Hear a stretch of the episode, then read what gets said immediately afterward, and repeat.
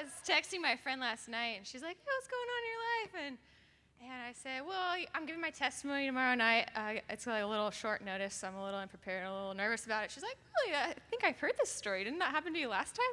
You're giving your testimony again?" And I say, "Yeah, girl, I got new material."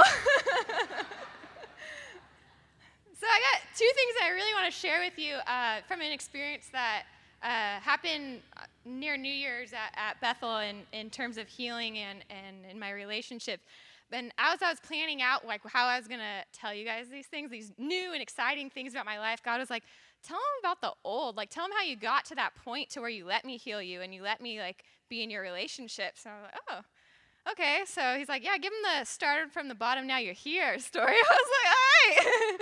so uh, for me, I, I, I, started out as uh, one of probably like many of you who uh, let God be your God in church. And uh, I had like all these desires to know who God was and what his heart was and, and to figure everything out. But I had no idea, like literally no idea who God was or w- what he was all about. So I just was on this hunt, like, to show me more. and what he did is like every question I had, I'd be like, what does prayer look like? Then literally I had no one around me that would be able to answer these questions. He'd be like, oh, um, go to church. And so I'd go to church, and then the pastor would be like, Oh, so I had this great message, but I'm just going to put that aside because I really feel like I need to speak on how to pray today.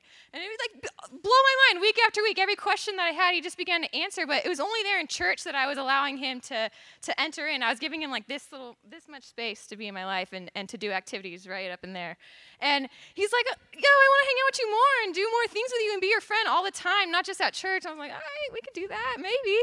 Um, and like at that point, I realized I needed him like in my life in a lot of spaces and not not just in church. And um, I wish that he like would give me a syllabus. So he'd be like, "Welcome to uh, doing life all the time with God. For the next 90 years, what we're going to do here is we're going to uh, walk through the syllabus. And A, we're going to just look at your life plans. We'll, we'll delve into those. And, and B, we're going to get into your finances. You'll let me in there once, once we get into your plans.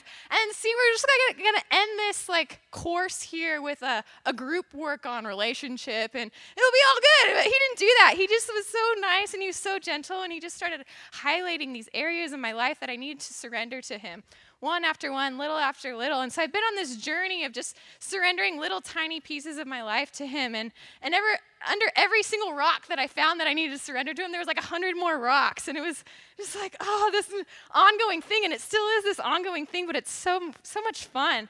And so some of the things that I started to give to him were uh, like my free time and, and my nutrition and my plans and my, my house. He's like allowed in my home. He's allowed in my car. He's allowed to do a lot of things with me now, and even like small things. Um, a couple weeks ago, I was working on a PowerPoint for work, and I was just doing my normal PowerPoint like I would normally do for work. And he was like, "Hey, you want help with that?" I was like, "Yeah."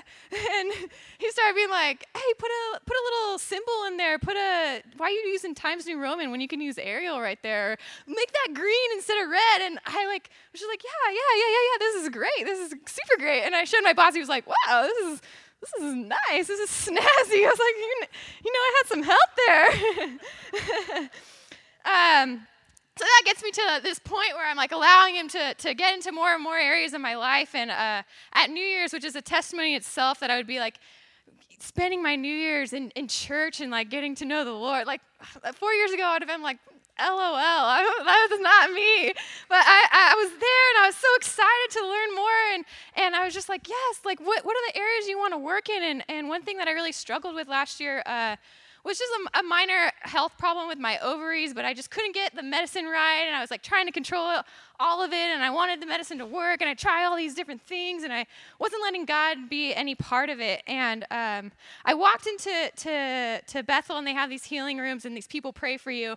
And I was just like, God, like, do whatever you want. This is your area. This is your, like, you got this. And um, this crazy thing happened. So, so first I feel like this gust of wind come in, and I'm like, "Whoa, that's crazy!" And then this gust of wind go out, and, and the guy that was praying for me, he was like, "You didn't get healed, did you?" And I was like, "No, I don't know what just happened." He was like, "You just got like a new set of organs, huh?" And I was like, "Maybe this is awesome!" And it was so cool, and and I can just say like since then I have not had any problems. My medicine is working awesomely. So hooray!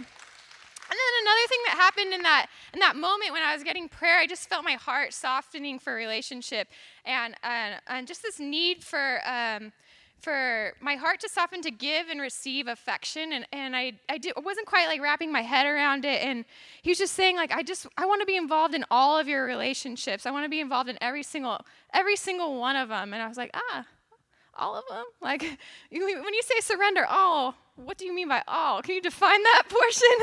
And, and he was like i want to be involved in all of them and i was like okay uh, yeah, you can do that, you can do that. And so I just feel like ever since then, my heart has just been like in this super soft place where I'm like, oh, I just want to be with people. And I, I had this mindset before then I was like, I'm an independent woman, I can do what I want, and I don't need anybody. And now I'm like, I need everybody, like, everyone come in, help me out. And it's just been so good. And I just feel like in the last three weeks, my relationships have just flourish, flourish. And every area of my life, in my workplace, in my in my family, and, and with my roommate, like even the dog, I like want to hang out with the dog. I don't even like dogs, and it's just been so cool. Um, yeah, so I just wanted to share those things about what God's been doing in my life, and and just to say that um, God, He's been the best doctor, the best financial advisor, the best PowerPointer, and the best relationship, and I'm having so much fun just hanging out with Him and inviting Him into every area of my life.